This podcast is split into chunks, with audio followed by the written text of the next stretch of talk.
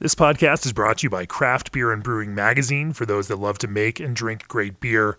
Learn more online or subscribe at beerandbrewing.com or find us on social media at Craft Beer Brew.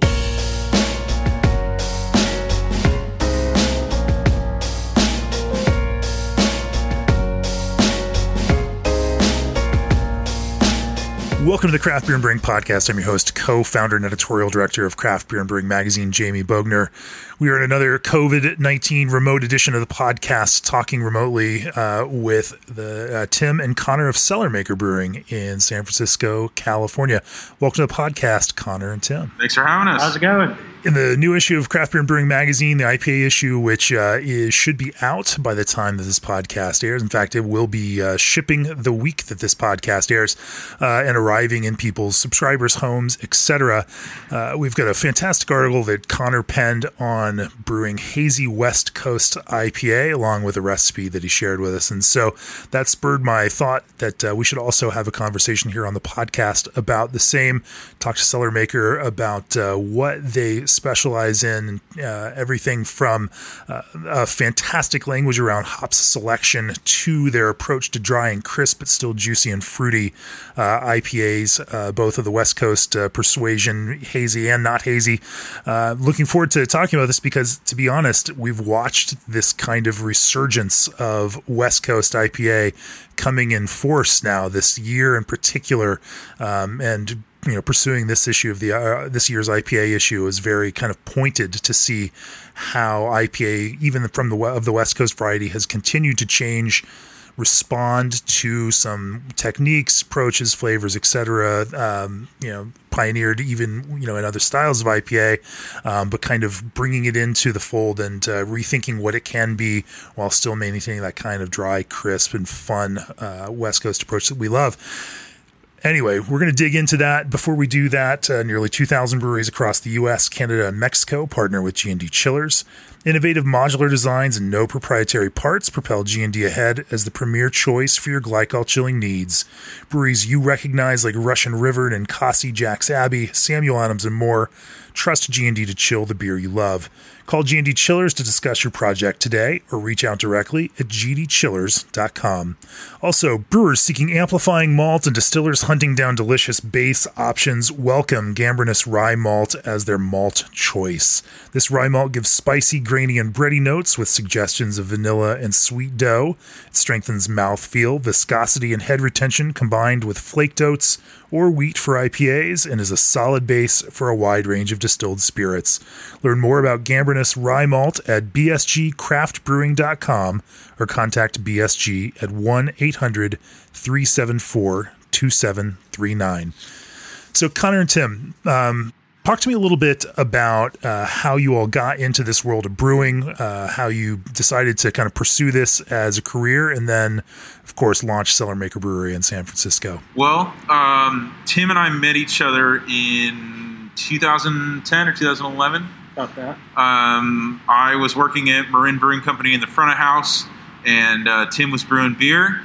And uh, kind of two different worlds in a, in a lot of ways. You know, one person's facing the public, and the other person's cranking out the good stuff in the back. And um, we started talking after I'd probably worked there over a year before we really even had a conversation. You know, it was almost it's really two different worlds, and um, started talking about you know, oh, I want to open a brewery, and a, a, lot of people wanted to open a brewery at that time, and, and they still do, and um, we really aligned on so many of the same kind of ideals and, and the direction we wanted to take it, and um, kind of as as is mentioned in the article, we were kind of looking at what was happening on the East Coast um, and, and I feel like a lot of people on the West Coast were kind of like, we've been doing this longer, we've got our ways, and we're going to keep cranking what we're doing, which is totally cool. And I, I love those beers and, and whatnot. But um, we kind of wanted to take some influence and, and almost like hybridize the new energy with, with the, we like to call it like one foot in the past, one foot in the future. Um, you know, paying homage to, to what was there before us, but also, uh, you know, being open minded. I working in the back of Marin was like my first real brewing experience.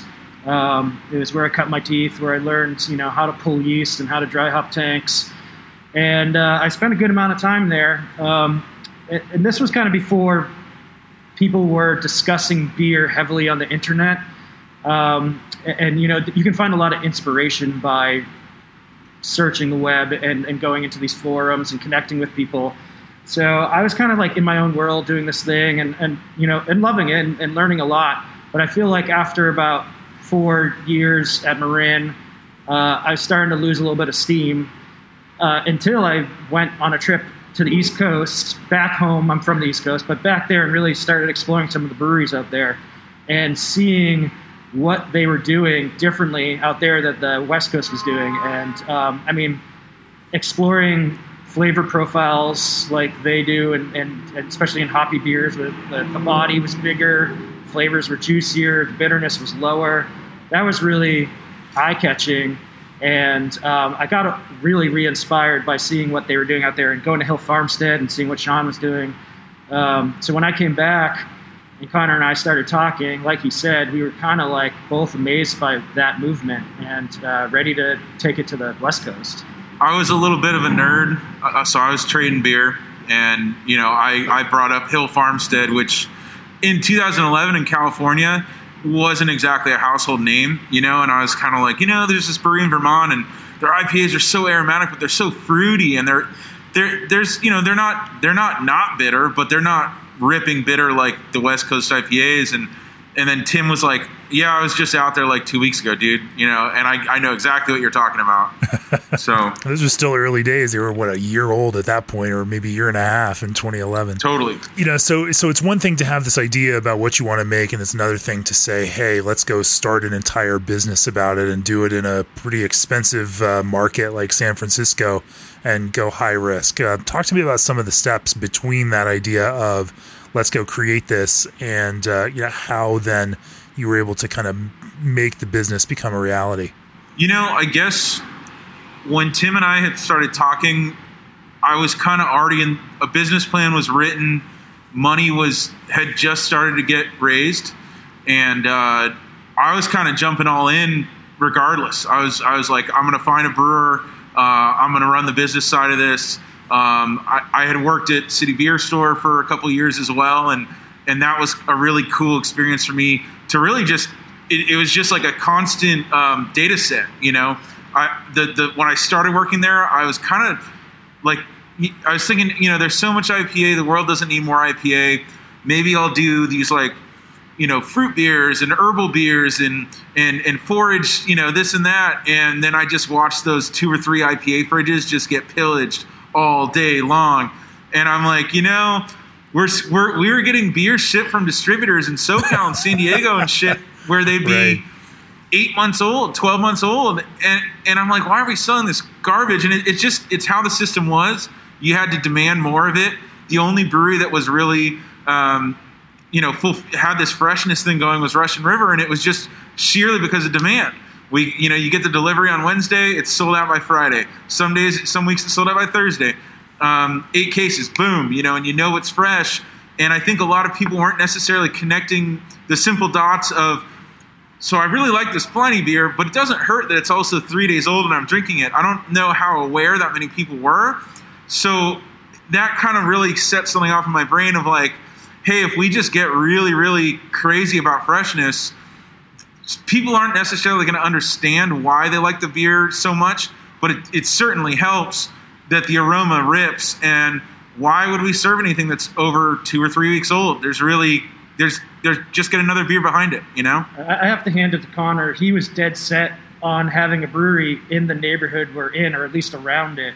He knew that people, uh, you know, if we if we followed this model of freshness and highly hopped and you know, at working at City Beer Store, which is not far from here, he knew people would come out here. Either they're working here or they're living somewhere else in the city, but they would make the journey to what's kind of like not the greatest neighborhood in the world uh, to drink, you know, world class beer in a garage. In a garage, yeah, and you know, and it's it is expensive.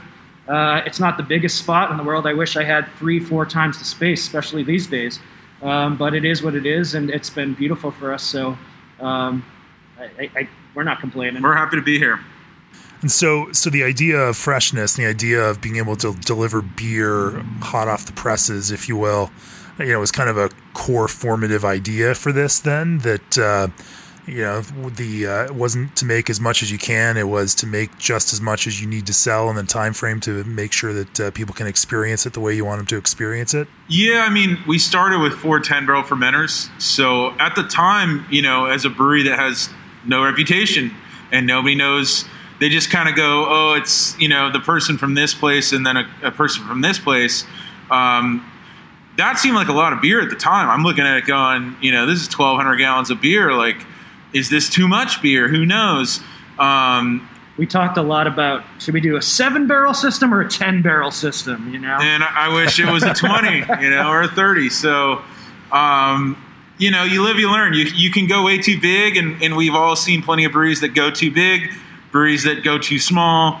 Um, I don't really have any regrets because really the ten barrel size has allowed us. There's been a lot of stuff over the years, you know, like the HBC varieties, and you know when we got a crack at you know Equinox before, you know all these varieties before they existed, they're not giving you a pallet of that stuff. You know you're getting 22, 33, 44 pounds.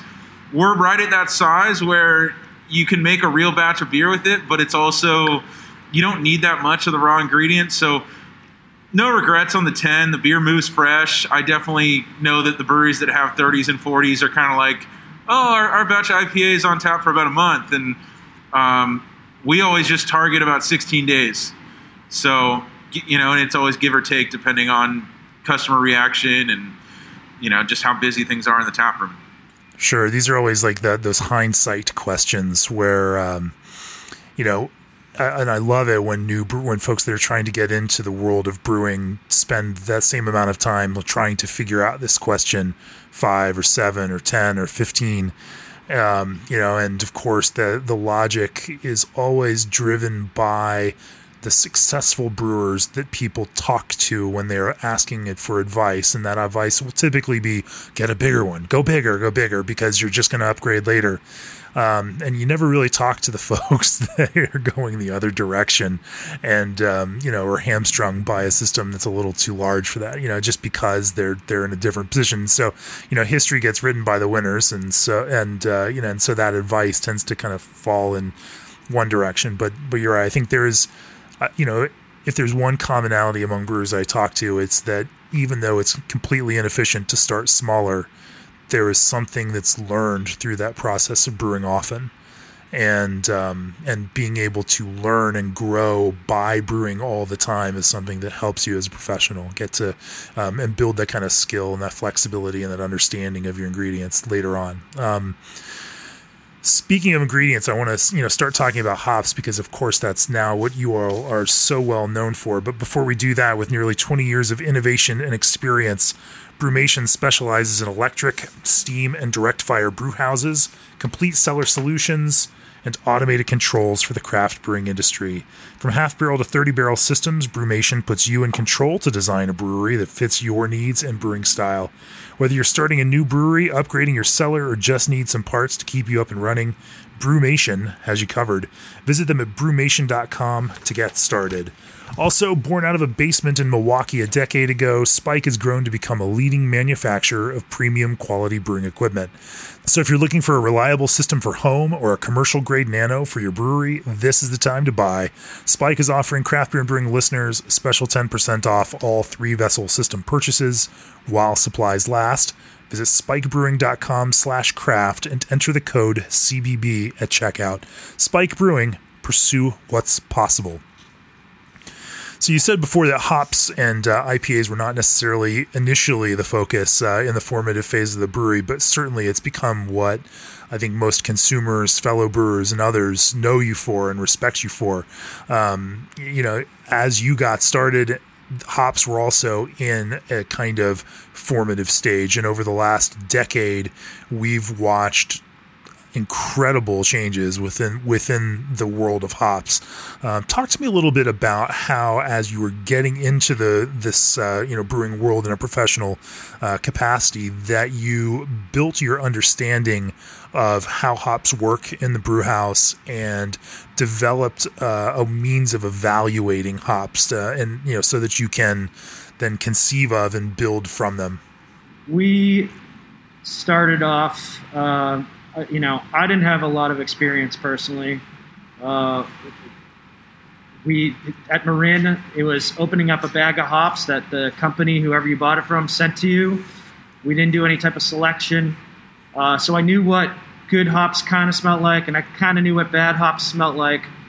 But there was no more thought that was put into it because we didn't have the the financial means, we didn't have the connections to do that. Um, and you know, there's a lot of other stuff going on at Marin that like you know that needs to be focused on. So we didn't have the time to really do it.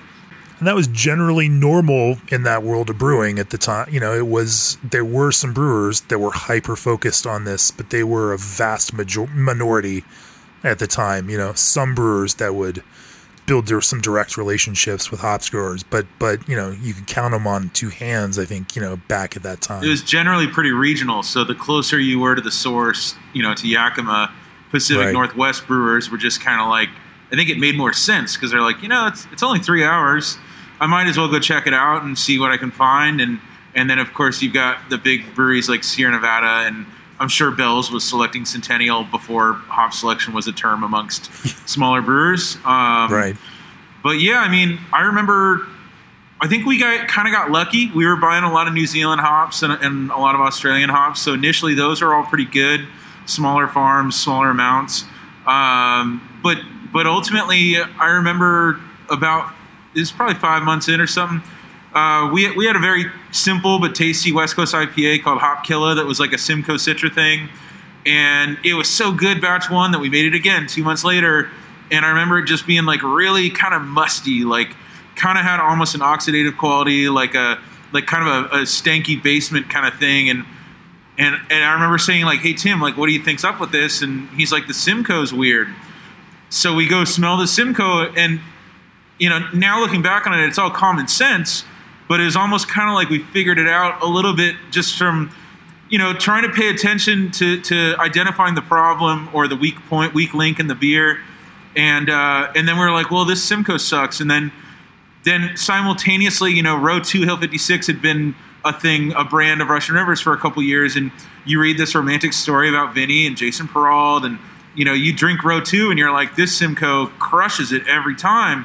How do i get that simcoe so, you know, we started emailing our Yakima chief rep, uh, and basically, initially, the first thing we did with them before we ever did selection, I just said, I want Jason Perrault hops across the board.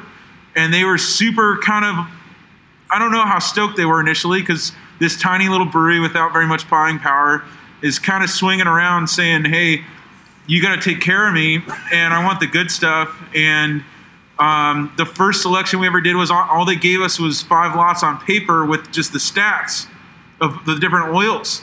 And we were talking to our buddy Nate at uh, the the Brewing Network, uh, Nathan Smith, and a couple other people. Like, can you turn this into anything? You know, like, you know, some of these are better than others, but really, like, you just got to smell it. Um, there was no roadmap. We really, I think, developed our own path on how to figure out you know, every year how to get a little bit better, how to get better hops. Uh, you know, started really paying attention to lot numbers. And if we came across something that we really liked, hey, can we just like get you know, subscribe to that lot number, and sometimes they say yes, sometimes they say no. Usually they uh, say no, and then we would just be, I'd be like, well, fine, here's my credit card number, give me a pallet of that Simcoe. And we would. and, and, on a cash flow front, that sucked, you know, but we were also like, every Simcoe beer for the next four months is going to kick ass. But it was so much better using that one awesome lot than getting random stuff in the mail that sometimes was even better, but most of the time was not. And, uh, I remember talking to brewers about this some years ago, and they, I think we were, I don't know if we pioneered that idea of just like buying a ton of a hop that we really like, but definitely some uh, jaws hit the ground or like, wow, I never even thought of that.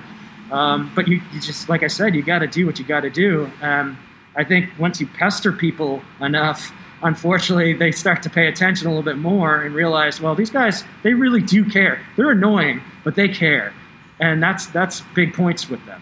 Every hops company is going to hate us after this. Oh yeah, the solution is just pestering your uh, your hops vendor. well, there's more transparency though that's happened in the last you right, know five six right. years, and even smaller breweries are able to go up and do a group selection, and depending on the vendors that you work with, like Hollingbery and Son, smaller hop supplier. They were the first people that brought us in and allowed us to do selection. And they were like, I don't care that you're only spending, you know, whatever, 10 or 15 grand with us a year. Um, you came all the way up here, you know, so here's the table and here's 10 centennials and check it out. And I mean, that moment right there, I think for Tim and I is where you smell the worst three and you're like, I sure as hell don't want these. You know, like I'm okay with the middle. And then there's one or two that are just totally rewriting the book on everything you knew about that variety. And you're like, this Centennial's got big pineapple. Like, I don't get that in the stuff we randomly buy. So again, I want this all the time. Like, let's let's if we get a variety, every single variety we get is is top notch, top ten percent across the board. Uh, I'm pretty. I think it's pretty obvious that the beers are going to taste better. Now, you know, I mean, that raises an interesting question for me. And there's this idea of quality, but you know, quality runs a, a wide gamut based on what you are actually looking for in that kind of flavor. And so, you know, for you, define i mean there are some things if you're looking for you know a, a, pineapple character in a hop and you instead get diesel and dank then clearly that's just not what you're looking for um, but then at the same time sometimes there are smaller amounts of those other characters that can you know provide interesting layers of complexity to a beer uh, and then of course if you're Bell's you're not necessarily looking for that most awesome fruity centennial.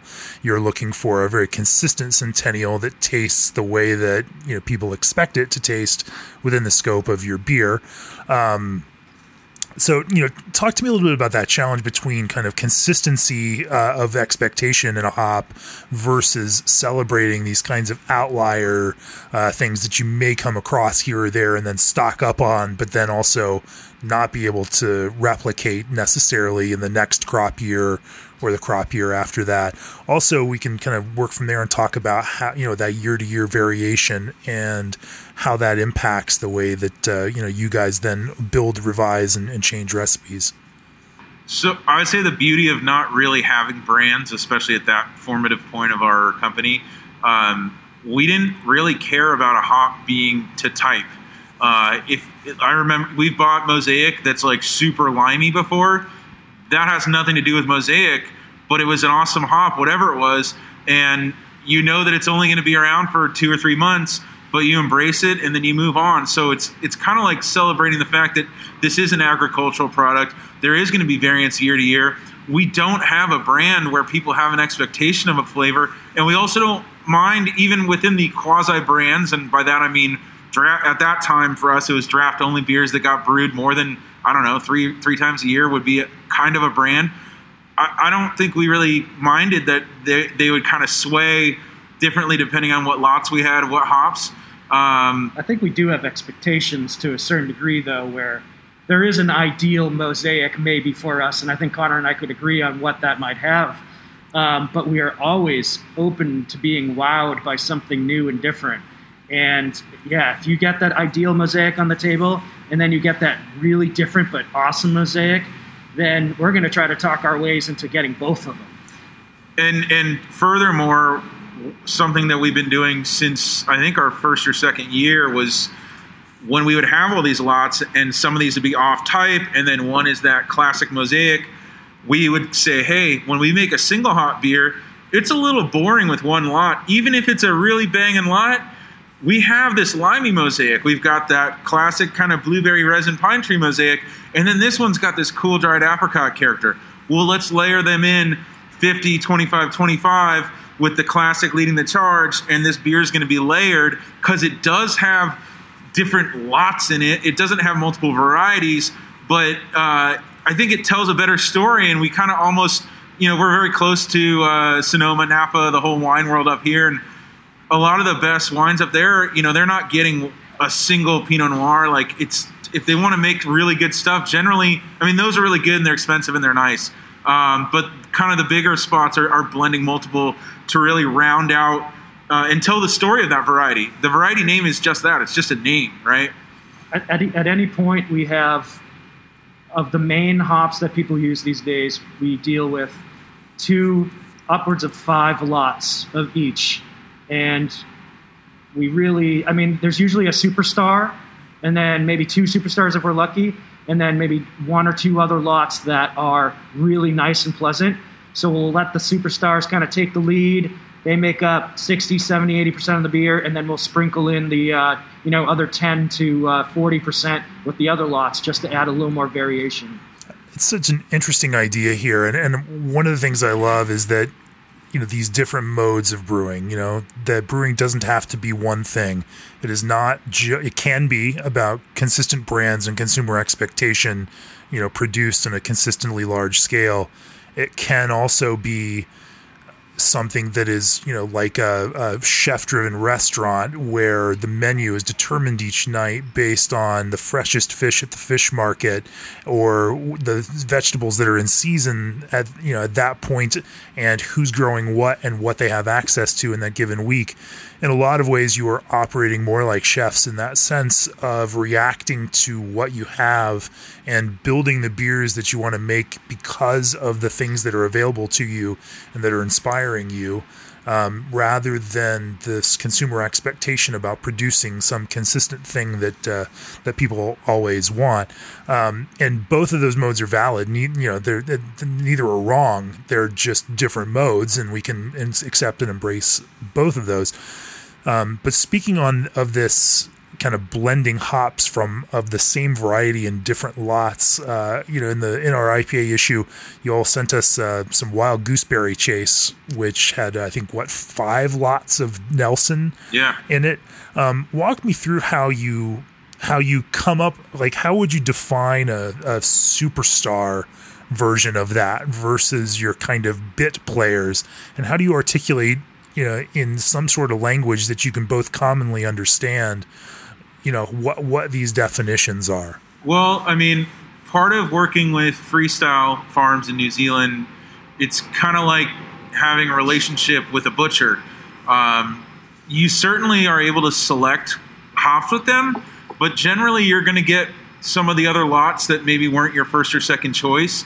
Um, and that doesn't bother me because tim and i have been surprised multiple years where a lot we didn't love on the table actually ends up being great. And something we've learned with Nelson and with Nelson specifically, but other varieties as well, is that a little bit of overripeness on the selection table, um, there might be a lot that is a little more pleasant smelling and just fruit and floral, and and none of that dank, even leading into overripe. Um, you know, something we like to call grit sometimes.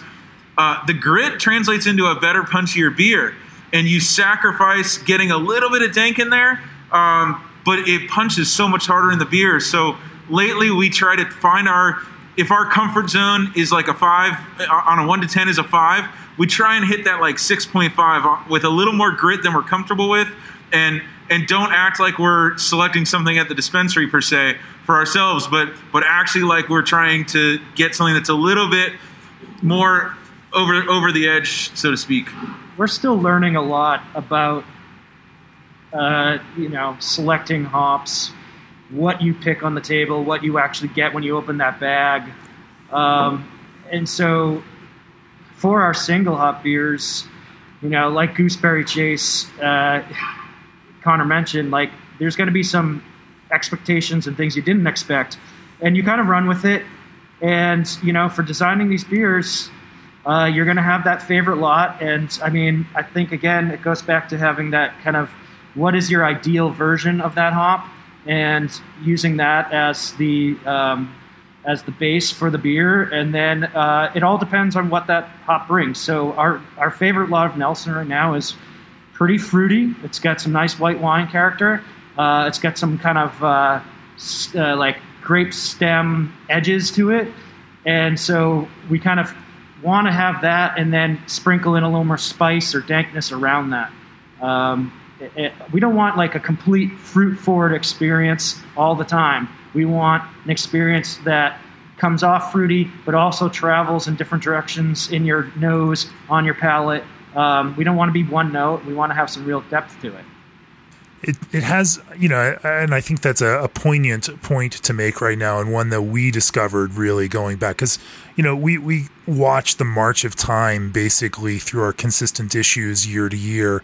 Every year, we're going to do a lager issue. Every year, it's an IPA issue. Every year, there's a stout issue. And so, you know, for us in a year over year kind of watching time move, you can look back to the previous year and see what things looked like and then look what we're doing now and what breweries are sending and what what, what we're tasting, it's a, it was a fascinating process through this IPA issue, realizing that the there are so many different expressions uh, beyond you know juice bomb between you know beyond citrus um, you know in this kind of like let's just make pure juice approach to you know hazy and sweet IPAs uh, and it was fascinating to you know for also for me to see that um, within context these things didn't compete with themselves. That uh, in a flight of hazy IPAs you could have dry expressions, you could have sweeter expressions, and um, it was not a certainty that the sweeter beers would score higher or or uh, present themselves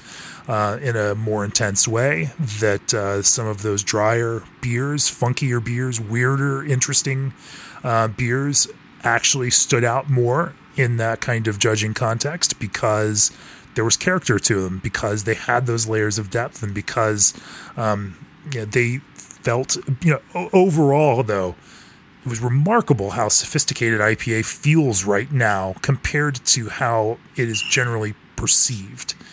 That you know, most people, if you were asking, oh, IPA, well, it's either too bitter or it's too sweet, um, because I think we have these mental caricatures of the style, you know, built around these kind of you know dueling East Coast or West Coast ideals. Um, but the reality of IPA today is much more complex and interesting than that. Um, even from within your own brewery, how do you all think about building that range of different experiences for people that enjoy your beer?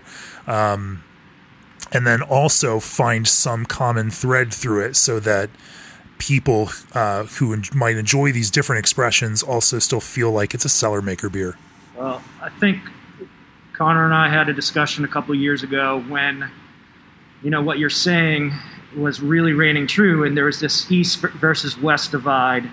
And those East Coast beers, uh, not all of them, of course, but were really yeast driven, really going for this like over the top fruit profile.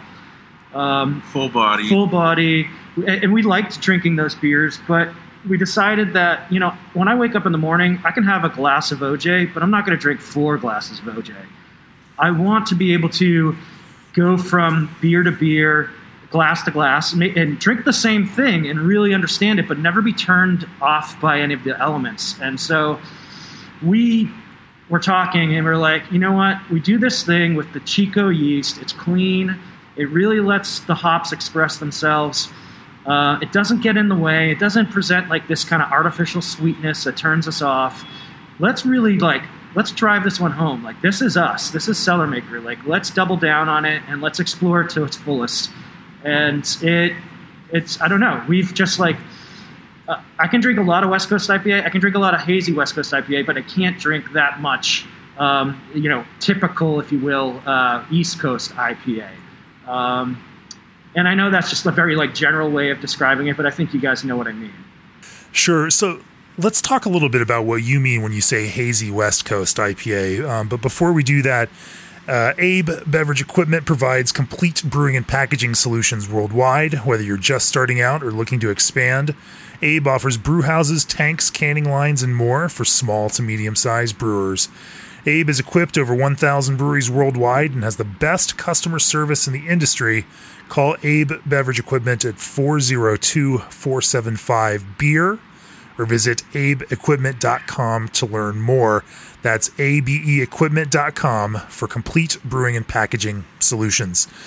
Um, so, Connor, obviously, when we talk about hazy West Coast IPA, there is a story that you've written a Brewer's Perspective, and, along with a recipe in the new issue of Craft Beer and Brewing Magazine, and, and uh, you know, in an act of shameless self promotion, I certainly encourage everyone to go out if you're not already a subscriber and pick up a copy of the magazine. Um, you know, but walk me through a little bit um, in your own words and your own language about uh, how you all uh, envision this idea of, of hazy West Coast IPA and what that means in terms of you know brewing specs, uh, you know mash, yeast, hops, etc. Well, conceptually, I would say it's sort of something that we stumbled on. Um, high dry hopping rates, uh, the yeast that was readily available that we could get a free pitch from neighboring friendly breweries. Thank you, Drake's. Um, and really, like you know, we're the, a lot of the southern hemisphere hops would leave a haze in there too. We noticed a correlation with that. Uh, something with processing that we still haven't totally wrapped our heads around.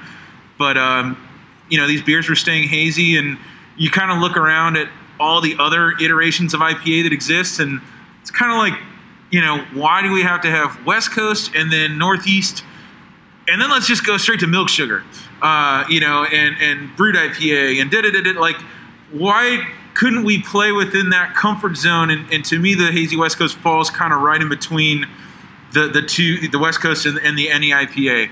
Um, so, I mean, we were just making them for a while there, and it, it's just kind of the beer that came out of our system, and we were really happy with it. And so, I, I guess what I'm trying to say is like.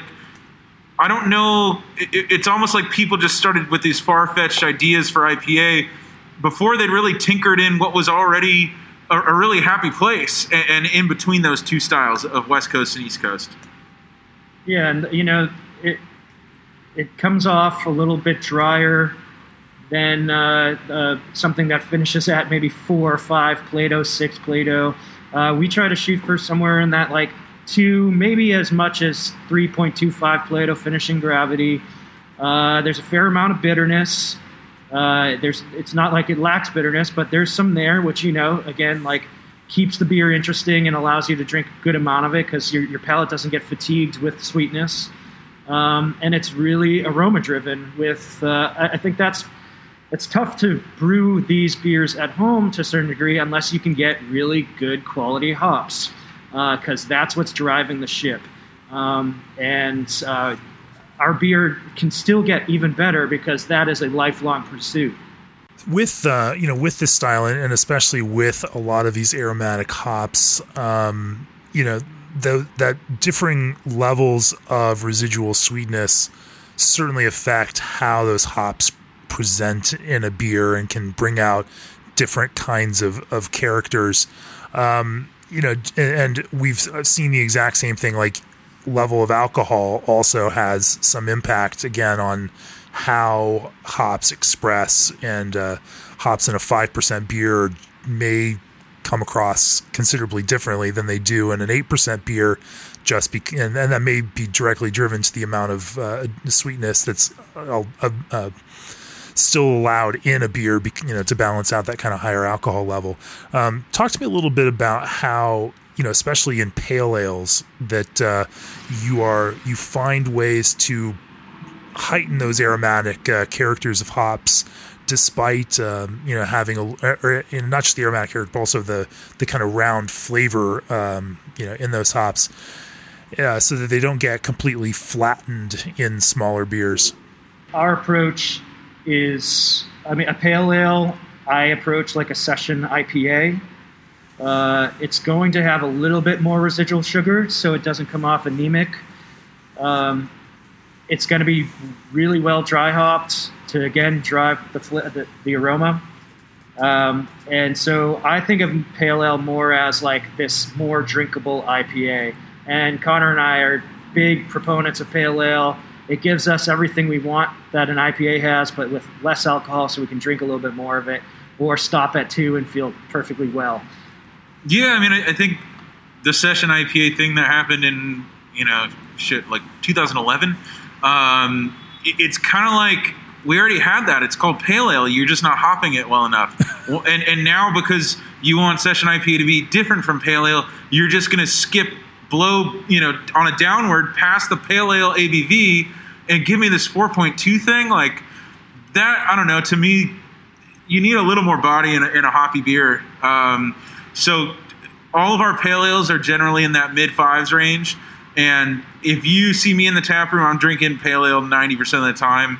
It, like Tim said, it gives me everything I want out of a hoppy beer. Um, our pale ales are usually dry hopped at about two and a half pounds per barrel. Um, so the aroma rips. Wow. There's there's you know less less alcohol flavor going on. It's it's just super super uh, thin in a good way. You know, it's it's it's crispy. It's not it's not lager crispy, but um, it, has got all the things I want in IPA with uh, five seven instead of seven percent, and uh, I've definitely had s- streaks here where I'm drinking so much pale ale that like a seven percent IPA tastes like a huge beer to me all of a sudden because I'm just on the pale ale train. So, um, yeah, pale ale life. It is an interesting trend to see this kind of yeah 4.2 3.7 IPA thing come along, and I, I completely agree with you that that first generation of session IPA were really horrible beers.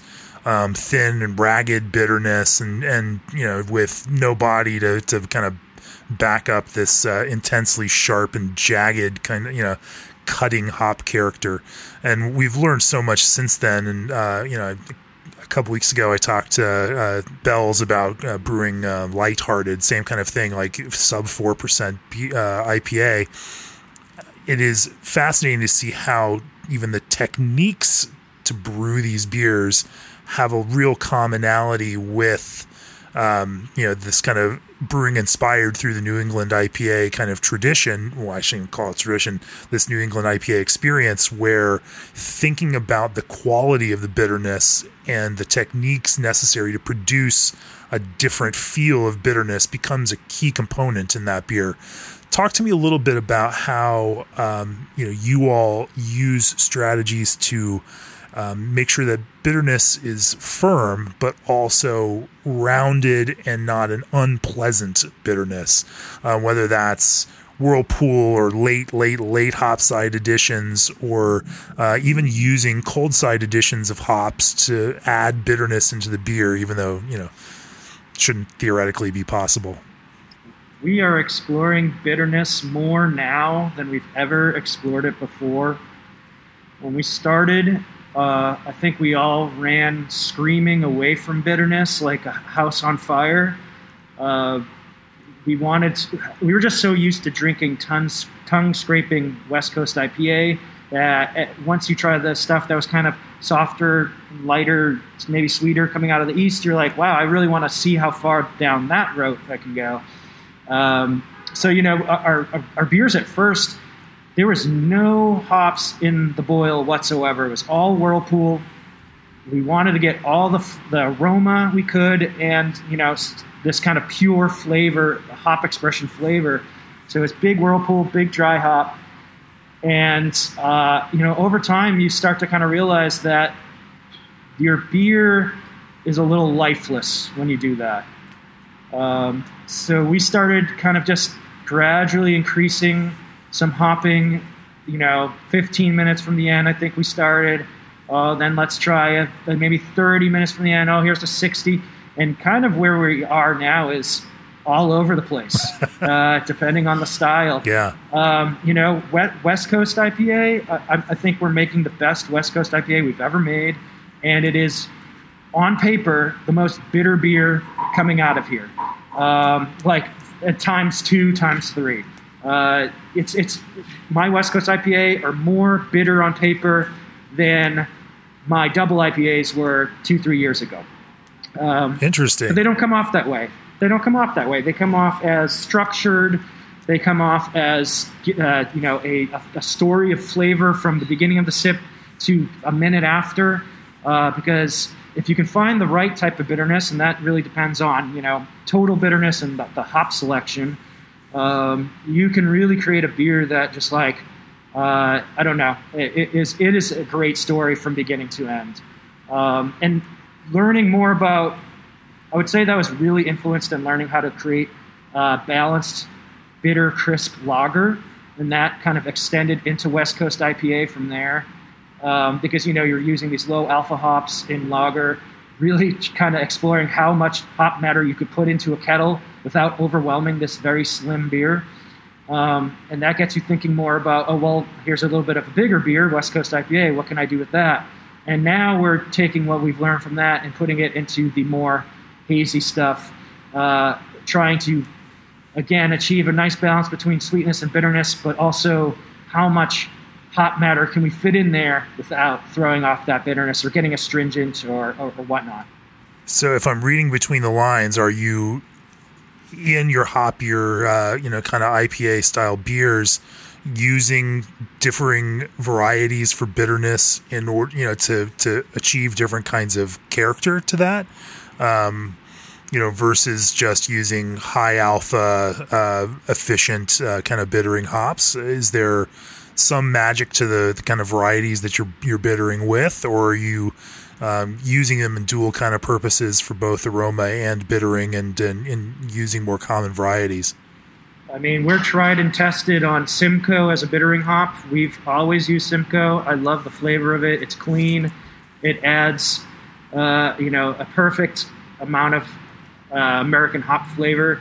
I, I, honestly am still exploring this whole thing a lot. Um, I'll throw Strata in the middle of the boil. I'll throw Citra.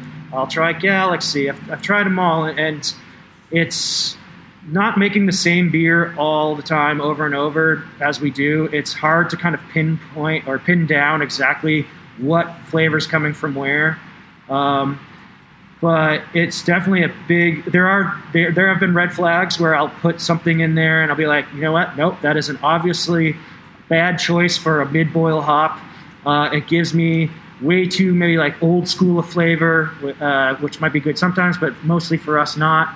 Uh, it, then you know a lot of these things are pH de- uh, dependent and alcohol uh, and sugar content dependent. So I, I, don't know. I'm still learning a whole lot about it, and I don't think I could really give you a perfect answer yet.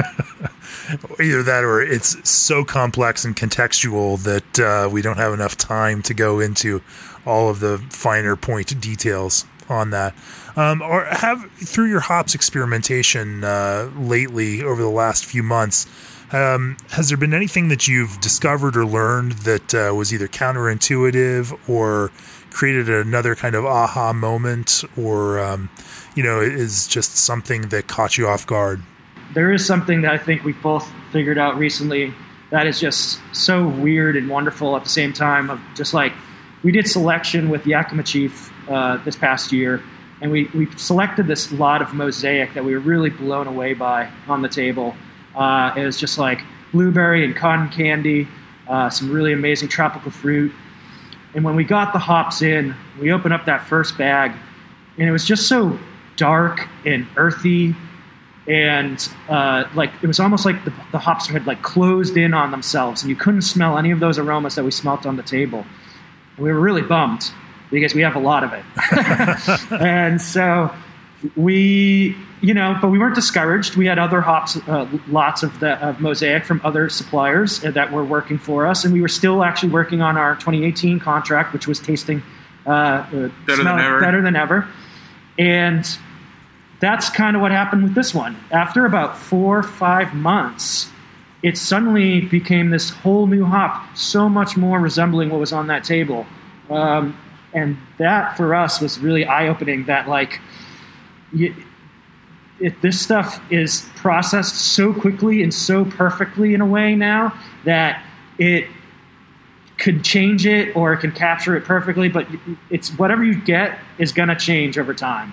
Um, this is also, I think, the fourth year in a row that this has happened to us with Mosaic, where we select something, we obviously like it enough to select it, and then it gets processed in you know late November, early December, and we crack open a bag and it's just disappointment on what is like a you know 30 40 50 thousand dollar purchase. Right. and that's frustrating. And uh, last year uh, our rep was just like hey can you do me a favor?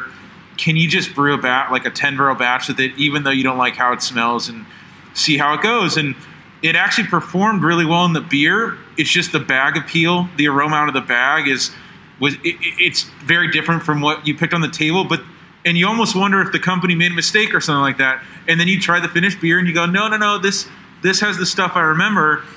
And then th- again, the last two or three years, same thing. Right around April, May, that hop becomes the hop that you thought it was. Um, specifically, this has happened to Mosaic. There are other varieties that definitely they evolve, and Strata, it, Strata for sure. Um, and it's kind of like if you want the the best hop, well, I mean, the experience changes throughout the year. I guess is what I'm saying. So you if if a brewery, some breweries are always like way behind on what they're using.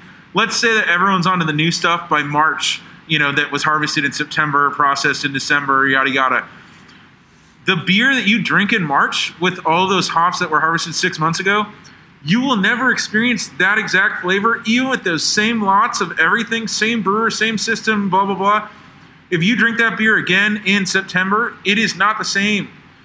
They are they are I don't want to say they're fading, they're evolving. And some varieties might get better, some varieties just get different. Um, you know, the Citra might have the Mandarin fade out, and then there's kind of like a more of a piney. Like it, it just, it's like that moment is fleeting. So enjoy that experience because the next batch is not going to be exactly the same, especially four months later, six months later. Have you done any experimenting with the means in which you store those hops to either accelerate or decelerate that kind of process? Whether, you know, obviously, you know, most hops vendors are going to store them at you know freezing temperatures. A lot of breweries don't store at freezing temperatures; they store in cold box, you know, refrigeration temperatures. Um, those can potentially have different impacts on aging of hops over time. Um, have you played or toyed around with that at all to, to see if that has any effect on this kind of evolution of the hop itself? Um, we've definitely heard of breweries that would leave their hops out at room temp to accelerate the aging, which kind of goes against everything we are comfortable with. Right. Um, but we, we did end up doing that, right? I know I know it happened. I know Alvarado Street's done it with great results. We uh, the time when I started to think about actually doing it was kind of when these hops started to come around. So I didn't need to, Right, but right. it is definitely something. It is something I want to try because it makes sense. I mean, if you open up a fresh bag of hops, smell it, and then you come back to it 10, 15 minutes later, there's a good chance it's going to smell different. Um, good for better or for worse. Um, but there is evolution there, and um, obviously storing warm is going to change it. Yeah, this is it's, fascinating how complex this gets and how uh, so few rules we, that we people can actually build for how to understand these.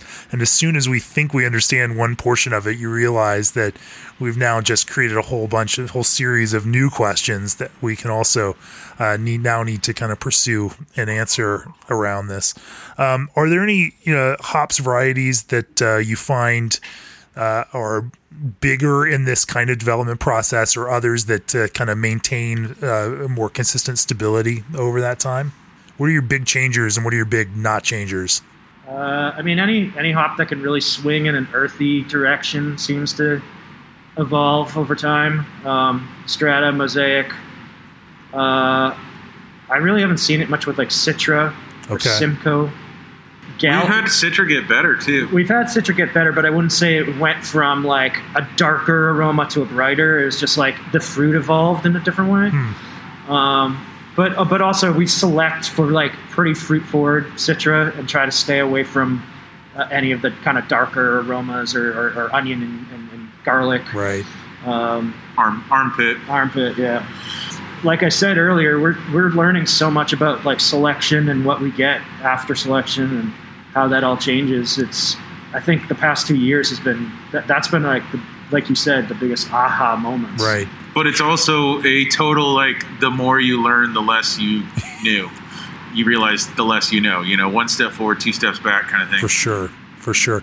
Let's let's talk a little bit about New Zealand hops again. Uh, obviously, this is a big thing for you all. You all have been using New Zealand hops uh, uh, for a really long time and have more experience than uh, a lot of other brewers out there in the world of brewing.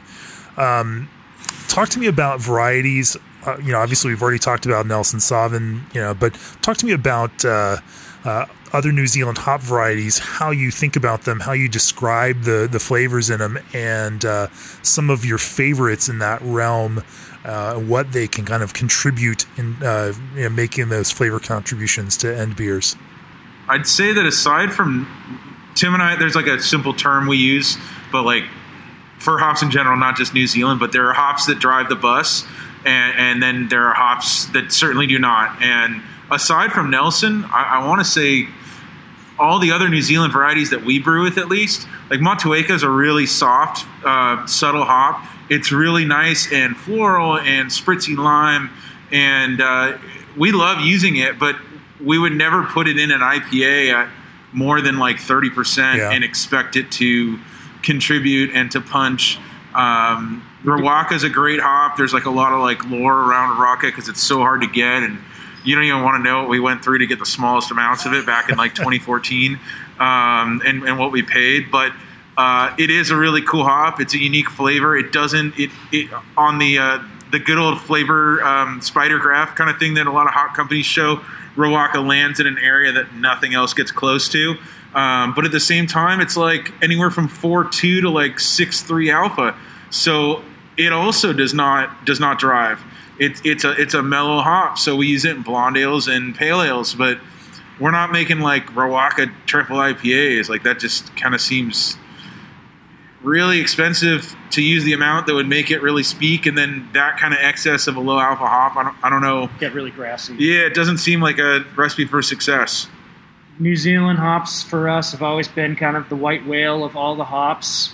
Uh, you know, Galaxy is just such a conundrum that we don't even really pay much attention to it anymore, other than you know trying a couple different lots and hopefully we get something good. Uh, but that's like the the What do you mean Soviet by that? Union over there. What do you mean by that?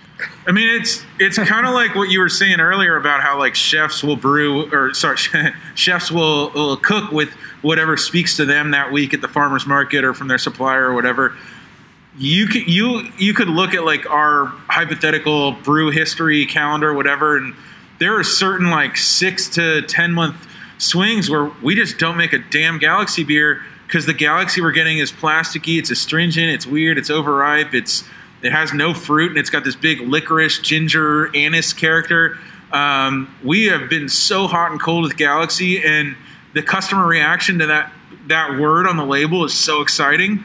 Um, and right now, we actually have the best Galaxy we've probably had in I don't know three or four years. Um, so we're brewing with it, but then once that runs out, it's back to the Galaxy Roulette, as we like to call it, and um, it, it definitely like. I mean, it totally sucks to open up a box of hops that costs like seven hundred bucks, and you smell it and you go, eh, and and what do you do then? Like, we're not going to sell it to another brewery, so I don't know what Hop Products Australia is like, and you know means the end is here, but like they are they seem pretty closed off to the brewing world. Huh.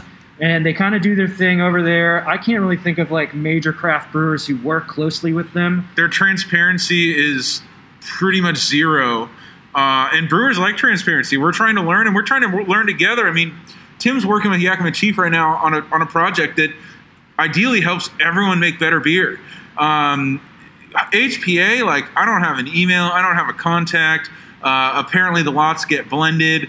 Um, like all of them, you know, a lot of lots get blended in the USA as well, but um, all the galaxies blended. So there could be this beautiful lot that just sings, but they're blending in the ginger and the licorice. Um, and it's super expensive, and then there's all this hype. It's it's kind of really annoying. Um, if you spend that much money per year on anything else in any other industry, you've got to say, and you get to shake someone's hand eventually. Um, we don't hate it, but and we play the game with it, and and but it's it's kind of like that's the hop that we're still stuck in 2013 on. That's the hop where we find the good lot, and we're like, hey, hey, so we're gonna buy our entire contract, drop 20 grand right now, and get this lot because it's so good. But we're playing the games that we used to play six, seven years ago because it's the only way to get good stuff, uh, and even then, it's not always that great. So um, it, it's it's not Galaxy's not cool. I mean, when it's good, it's good, but ugh. It's an expensive uh, bet to place, huh? Um, so, what do you do with uh, this galaxy that you've now paid an exorbitant amount of money for um, and are not in love with? You know, it may not be bad per se, but it's just not you know that kind of height of it. Uh, do you start blending that in with some other other hops to kind of uh, you know, just add a small hint of complexity in certain beers, or, or you know, what's uh, what's the end game on that? We've definitely thrown them out right out the gate. Really? Uh, Tim and I did that. We did that more with Nelson uh, before we worked with Freestyle, and it, their their entire 2016 harvest was just oxidized garbage. And there were two or three 44 pound bags, you know, and it's 14, 15 bucks a pound. So you know we're talking 600 bucks ish, and and there it's a full 44. So it's not like you cut a little Right. 11 pound bag. And we would cut those open and just look at each other like, well, this smells like uh, rotting banana bread and uh, you know onion and diesel fuel, and there's really nothing we can do with this, and it just went straight into the green bin. Uh, I think we that sucks. we have the luxury of um, you know the company's doing all right. Uh, I I am not a proponent for sprinkling in a pound here, a pound there of hops I don't like into a beer. Like that's not the beer I want to create. Um, I'm a huge advocate for only using what we love. Um, and you know, I'm not trying to. This isn't a sales pitch. It's, this is like a true belief of mine. Um, I can taste a pound of Columbus in an IPA, so I can taste a pound of Nelson that's shit in an IPA. You know, so I don't know. I, and I, you can certainly taste a pound of Sabro in any beer. uh, I, s- I definitely steer away from that. Not a Sabro fan. We, Uh, we like Sabro. It's just uh, it, it can take over a beer really quickly. The Uh, the best Sabro beer we make is 100% Sabro, and it just doubles down on the weird and really just full cannonball. And I love that beer.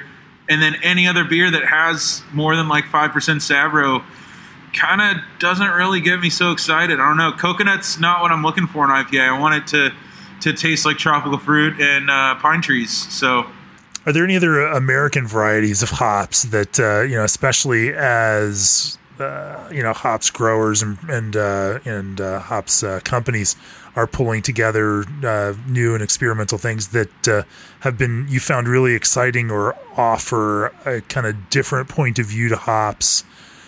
We were really having a good time with Idaho 7 for a little bit. Uh, I, I wouldn't say that's an experimental hop, but like we really got on the bandwagon there. Uh, lately, I feel like what we're using uh, kind of lost some of the luster that we saw in it earlier, so we haven't actually been using much lately. But I think that hop's really, really cool. Uh, I get a lot of gr- like uh, like white gummy bear pineapple from it. Um, put a lot of dirt too is Yeah, what we're is what we're getting though. down on it. H, a lot of the HBC varieties that uh, we mess with, uh, 630. Uh, we just got in 692 for the first time and, and just released a beer with that. And I really, speaking of Sabro, that has some Sabro her- heritage, which you can kind of taste, but it's like the right amount of Sabro. It's pretty, uh, you know, like Yeah. restrained. Um, but it's it's mostly like really kind of modern American citrus. So it's like uh, maybe an updated Centennial or something. Um, what other ones? Uh, we played around with HBC 344 quite a bit. That one's very different, and we we actually started like you know putting these into beers uh, that were becoming like recurring batches, and it's like the thing that you want to avoid generally is putting these hard to get ingredients, but um, we just keep getting it as much as we can, you know.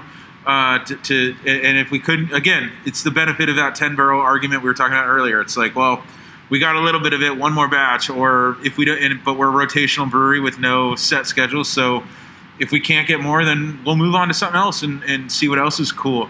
Uh, we definitely tinkered around with the South African hops for a while. Um, when AB InBev got involved with that, you know, in general, we just kind of went, we don't want to align with this. Sure. Um, those hops are cool, but they're they're definitely in the Sabro direction. Um, and then right now, I mean, I think we're we're not running out of experimentation per se. I would actually say when we went with Jason Perrault uh, on a tour of the experimental field in September, you know, you know, Citra and Mosaic are in the 300s. Now they're in like the 800s and the 900s, and there's some really cool hops that are probably two to five years away from coming into beers. Um, but right now, we're actually not buying that many new varieties. We kind of Strata has our heart. I mean, Strata is on the level with Citra Mosaic Simcoe to me, which uh, you know that's a big deal. I think for any new hop to crack into that quality level. Uh, it does it all. It can be a great single hop. Uh, it's a great blender. It doesn't step on toes. It doesn't dominate or bully in a beer. Um, so, yeah, I mean, that's kind of been. I, I know a lot of people are using that, so that's not as unique of an answer, but We have no tasting room right now, so everything's getting canned. Right. And experimentations at a minimum. Um, and and if it was a different world, we'd probably list five more hops for you, but that's not where we're at right now. No, you know that's all right, and that that raises that other question. Uh, you know, beyond ingredients and beyond this, you know, in a tasting room environment where people can come and uh, you know get some smaller pours of things and try and want, you know, there's this inherent kind of exploratory philosophy and motivation psychology for a lot of craft beer drinkers that drives this you know that the thing that brought people into craft beer was wanting to try new things and uh, being excited about being able to try those new things um, but this kind of COVID 19 era that we're in, you know, since uh, February, March, has just been a dramatic change to that. We've seen it even when we've polled uh, readers asking about their buying habits, and it seems like people have gone from taking risks to not taking risks, uh, both on the consumer side and on the brewer side. That um, you know, consumers trust breweries that they've already had trust in, and will continue to go with them on some things. Uh, but the ability for a brewery to say, "Hey, you should try this," um, and have people sample something, you know, in a three or four ounce uh, you know, spot or a taster in the tap room versus then having to buy a four pack of it. I mean, that's a giant gap in risk for a lot of consumers, and we're watching consumers kind of do the opposite and say they're going back. Uh, it's been the strangest dynamic to watch to see like mainline core large national craft brands um, who had been hammered by this local and regional trend in craft beer that you know has take, taken a lot of business or been pretty successful through this, and we're watching like brands you know kick back up and sell because people are just familiar with those kinds of things. Um, from your perspective as a brewer, yeah, how do you balance that kind of need to also keep learning yourselves and pushing yourselves to be creative and do things and try new things? Uh, you know, with also this idea that you don't want you, you can't you don't want to create something that uh, your own customers are not necessarily going to want or take a flyer on with you. And then also, you know, as a corollary to that, how do you continue to maintain that trust? Because again, when people can't sample something before they buy it, they have to believe that it's going to be good, and they have to have that kind of faith and trust in you that uh, that you're going to deliver this if they're not familiar with it. The one way that we have experimented during this is a series of beers that kind of feeds all of those concerns that you just mentioned uh, and was designed before the pandemic. But uh, we have a whole series. It's a really simple format. It's called it's the word mo to imply mosaic, and then enter the second hop here, and it's a two hop IPA. And we started with the, the, the stuff that made most sense. We did Mo Citra, Mo Galaxy, Mo Simcoe, Mo Nelson, and but then with the experimentals, the idea is that if a new experimental variety isn't that great, it's not strong enough, whatever it is, um, you still got 50% mosaic, and mosaic's awesome. So we've released in can. We did a Mo HBC 30 um, during the pandemic. Uh, that was a beer that had never been made before, brand new label. So there's definitely some consumer trust, but we are trying to still be a little bit of who we really are on the innovation front and put new stuff out. And uh, right now we're doing mixed cases that you buy online, so it, it's a lot of beer. We just started doing half cases, um, but a beer like that, you know, I think people got eight cans of that out of 24. So you definitely need a little bit of trust in us um, that we're not going to put a hop in there that you don't want.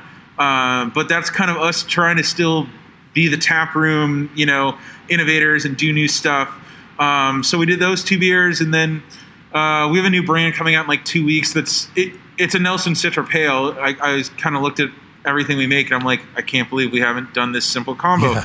Gar- kind of a guaranteed home run on the combo front, but it still is a new brand with a new name and yada yada. So, uh, you know, trying to keep it interesting, exciting, um, but definitely not as risky as we might be knowing that a draft batch would just kind of get gobbled up in two or three weeks. And if it if it wasn't what we wanted, we would move on. Uh, it's you know, I don't want to say we're playing it safe, but I guess you kind of have to. It's uh, survival mode. You know, people relying on you for jobs and all that. So we feel really fortunate that you know we are a very small brewery.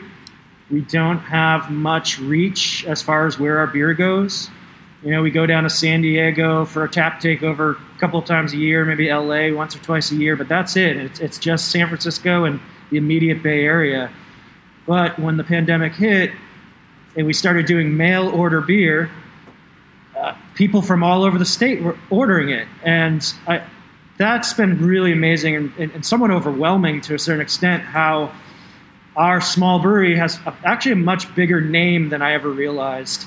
Um, and I think it goes back to what you were saying, where when when finances get a little weird and you're tightening your belt and you don't know what the future holds, you're not going to take a big chance on some no-name brewery down the street who could be making great beer, but you want to buy the stuff that's going to make you happy, and you don't want to waste a cent buying something else.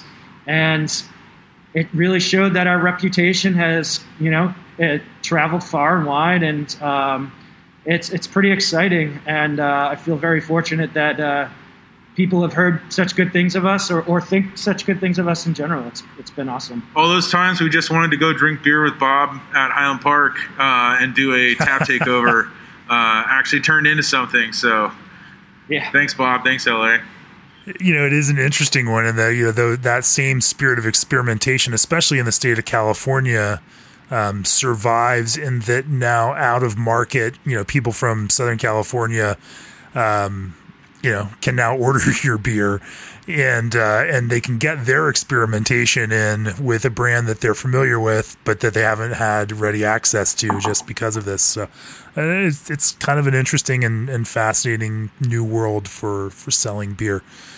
Um, looking off into the future, uh, for Cellarmaker, for you all individually, um, what does success look like for you? Have you achieved it? Do you see it somewhere out there in the future? Um, and how will you define it to know uh, when you have achieved it? I think Tim and I are both extremely proud of what we've done here at this location in San Francisco for seven years. And I think in like 2014, 2015, when like CBC was in Denver that year, and we're seeing all these breweries that started out a little smaller than us or about the same size, and everyone in those years, I mean, there was the sky's the limit, right? Grow big, grow huge. We're we're we're going to be 30 times bigger in two years than we are now, and it's just like whoa. And we had seen breweries that we really loved out here go huge, and the quality didn't translate, and really for us both being so committed to quality, we we stayed small, and there's definitely a lot of times where it kind of felt like, why aren't we just blowing it up and going huge and getting a huge facility? And um, I think we're kind of like ready to to do something else as far as uh, not massively increasing the capacity, but um, we're certainly looking to see what we can find that might be a, a second location like this in the East Bay um, that's this size, maybe two times, maybe three times. I don't really want to go bigger than yeah. that. Uh, we have control over all the beer right now. Uh, we have relationships with all the people who carry it on draft. I trust them to serve it fresh. All of our invoices say you have to keep this cake cold and tap it within tw- uh, within seven days of when you receive it, um, and people abide by that. And uh, we're not just trying to be annoying or be disruptors. We just want the beer to taste really good when the customer gets it and again, like I mentioned earlier, some customers are going to get that. They're going to go, I know this batch just came out because Instagram talked about it six days ago. Some people aren't going to know that. They're just going to go, the aroma on this is crazy compared to that distributed beer that went through five warehouses to get here. So we don't want to go huge. That's never been an interest.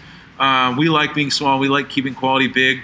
Um, but now is also uh, not the worst time to kind of be seeing what's on the market. So um, I definitely my eyes are wide open and uh, curious to see what I can find. So, as far as you know, expansion goes, for me personally, I've always felt like I don't know. People have told us we've made good beer for a while, but I think only in the past year and a half, maybe two years, has our beer really got to a point that I'm like extremely proud of. Uh, feel really good about it and uh, ready to take to more and more people. Um, I don't know. I, I didn't ever want to be the brewery that made average beer and sell it and send it everywhere.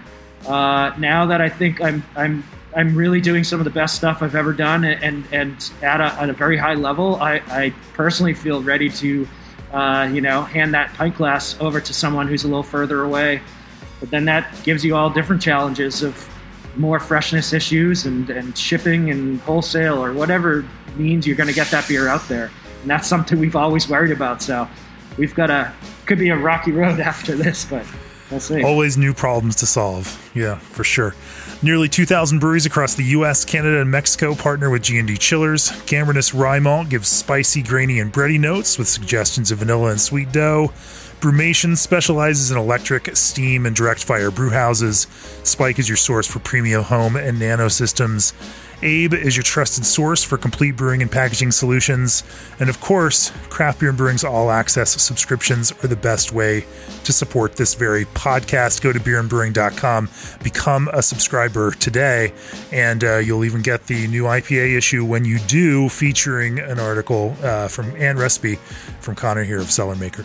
Um, thank you guys for joining me and talking to me on the podcast today. I appreciate it. If people want to learn more about Cellarmaker, where do they find you all? Uh, cellarmakerbrewing.com, uh, Instagram, Cellarmaker Brewing, and uh, yeah, thanks, thank you so much for having us. Yeah, thanks a lot. Thanks a lot. Cheers. Thank you. Sure. Cheers. This podcast is brought to you by Craft Beer and Brewing Magazine for those that love to make and drink great beer. Learn more online or subscribe at beerandbrewing.com or find us on social media at Craft Beer Brew.